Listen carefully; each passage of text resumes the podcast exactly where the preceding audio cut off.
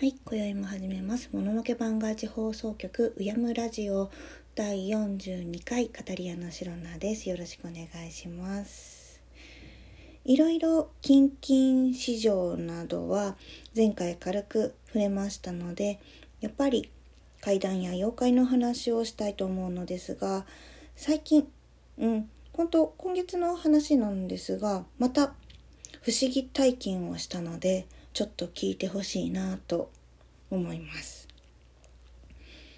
今月のちょうど半ば頃、仕事中の話なんですけどね、その日は事務員の子も休みで、上司も出張で事務所を一人で切り盛りしていた日なんですけど、お昼過ぎに電話がかかってきました。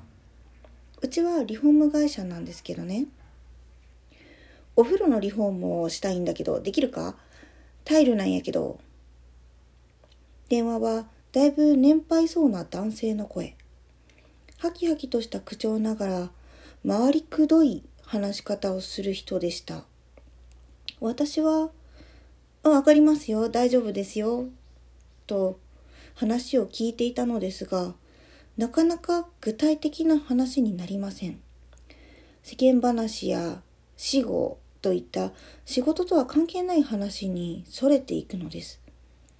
そうしているうちに私は事務所を閉めて別のお客さんのところへ行かなくてはいけない時間になってしまいました。すいません。私もう出ないといけないので、現場の住所とお名前いいですか？ああ、わしく、な、業者のもんで依頼主行っちゃうんやわ。ええー、では、依頼主の方のお名前と住所を。わしは中って言うんやけどな、住所な、何やったかな、場所はな、かまどや。かまどというのは土地名です。なんとなく場所はわかりました。で、いつ来れる？ざっくりしたおじさんです。それだけの情報では行くに行けず、さすがに住所がわからないといけないと伝えました。明日とか来れるんか？うん。明日の昼市なら、かまどあたりなら行けると思いますが、明日か、そりゃいいわ。じゃあな、明日また電話するから、その時住所とか確認して教えるわ。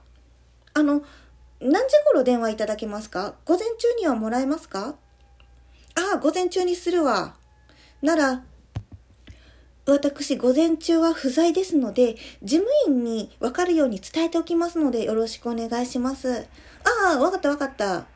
そう、電話を切って、その日は別の仕事へ。事務員にはメモを残して。次の日の午前中は事務員に会うことなく早くから施工でした。頭の片隅には昨日の電話の件が引っかかっていました。連絡があれば事務の子が LINE をくれるはず。しかし、12時を過ぎても LINE は来ず。とにかく事務所に戻ろうと車を走らせていたところ、やっと LINE が来ました。その内容は、現場は鎌戸駅のすぐ近くの鈴なり病院だそうです。来たらわかると中さんは言っていました。自分もその時間にトラックで現場にいるとのこと。はあ？わけがわからずとにかく事務所に戻りました。ちゃんと聞いておくように事務員には伝えたつもりだったのですが、戻って話を聞いてみると、うやみさんに言ったらわかるのほぼ一点張りで、そのうやみさんから住所聞くようにって言われてるっていうのを伝えたんですけど、住所はわからないかまどの、かまど駅の近くの鈴なり病院って、うん、何？病院のお風呂工事するの？はい。現場が病院なんですか？って聞いたら、そうだって。うーん、てか、かまど駅の近くやのに、鈴なり病院なの？鈴なりというのも地名です。ここは鈴なり市鎌戸町といった感じです。鈴なり病院って鈴なり中央病院でいいのかな？うん、それしかないですよね。でも、鎌戸駅と鈴なり病院って車で20分ぐらい離れてるんだよ。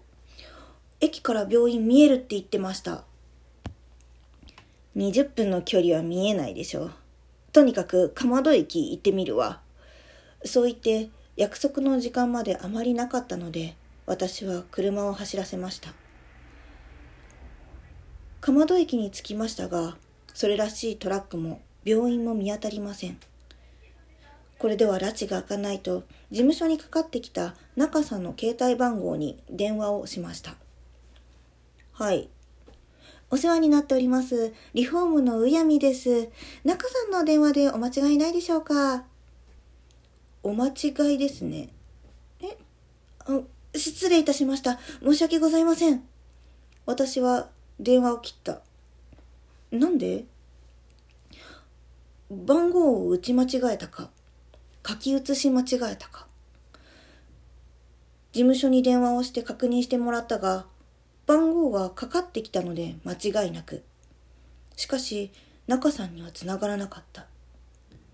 事務員には中央病院に行ってみた方がいいのではと言われたもののそれはさすがに違うと判断しその辺にいる人に声をかけた。すいません。この辺に鈴なり病院ってありますか？あるよ。あるんですか？すいません。私、仕事でそこへ来いって言われてるんですけど、スマホで調べても中央病院しか出なくて、ここから近いんですか？うん、近いけど、車で5分ぐらい？ここから見えますか？うん、見えはしないけど、うん、いいよ、案内してあげるから車で後ろついといで。親切な人で助かりました。案内されたそこには国立の鈴なり病院がありました。こんな病院あるんだ。駐車場はかなり広く具体的な目印でもなければこんなところで待ち合わせなど困難だろうと思いました。とにかくぐるっと車で探してみましたが中さんらしき人もトラックも見つかりません。このままでは拉致が開かない。と、現場はこの病院なんだろう。病院の人に聞いてみよう。自動ドアをくぐり、中に入って、最初に目があった看護師さんに話しました。すみません。私、リフォーム会社のものなんですが、この病院ってお風呂をリフォームする予定ってありますか？え？え、何それ？あの、呼ばれてきたんですけど、待ち合わせた人と連絡が取れなくて、現場は蒲戸駅から一番近い鈴なり病院って聞いてるんですけど、ん？ーそれはここだね。うん、でも、うん、私じゃわかんないけど、ちょっと他の人にも聞いてみてあげるね。そのままナースセンターまで連れて行かれ、ねえ、お風呂リフォームするとかって聞いてる？え、何？え、ここの？え、何それ ?5、6人いた看護師さんたちがざわつきの後、苦笑が漏れました。そして向き返って先ほどの看護師さんが、うーん、違うみたいよ。続けてヤジのように、騙されたんじゃないの？詐欺や詐欺。と声が飛び、私も、ですよね。すいません。お騒がせしました。ありがとうございました。と、病院を出た。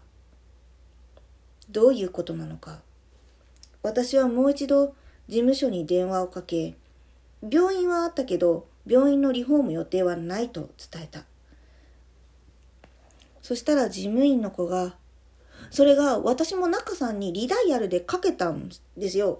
そしたら、須藤さんって人が電話に出て、中さんなんて知らないって。リダイヤルでかけ直したのに、その電話に出た人は、リフォーム会社に電話をかけた覚えはなければ、昨日、今日と、人に携帯を貸した覚えもないという。とにかく帰るわ。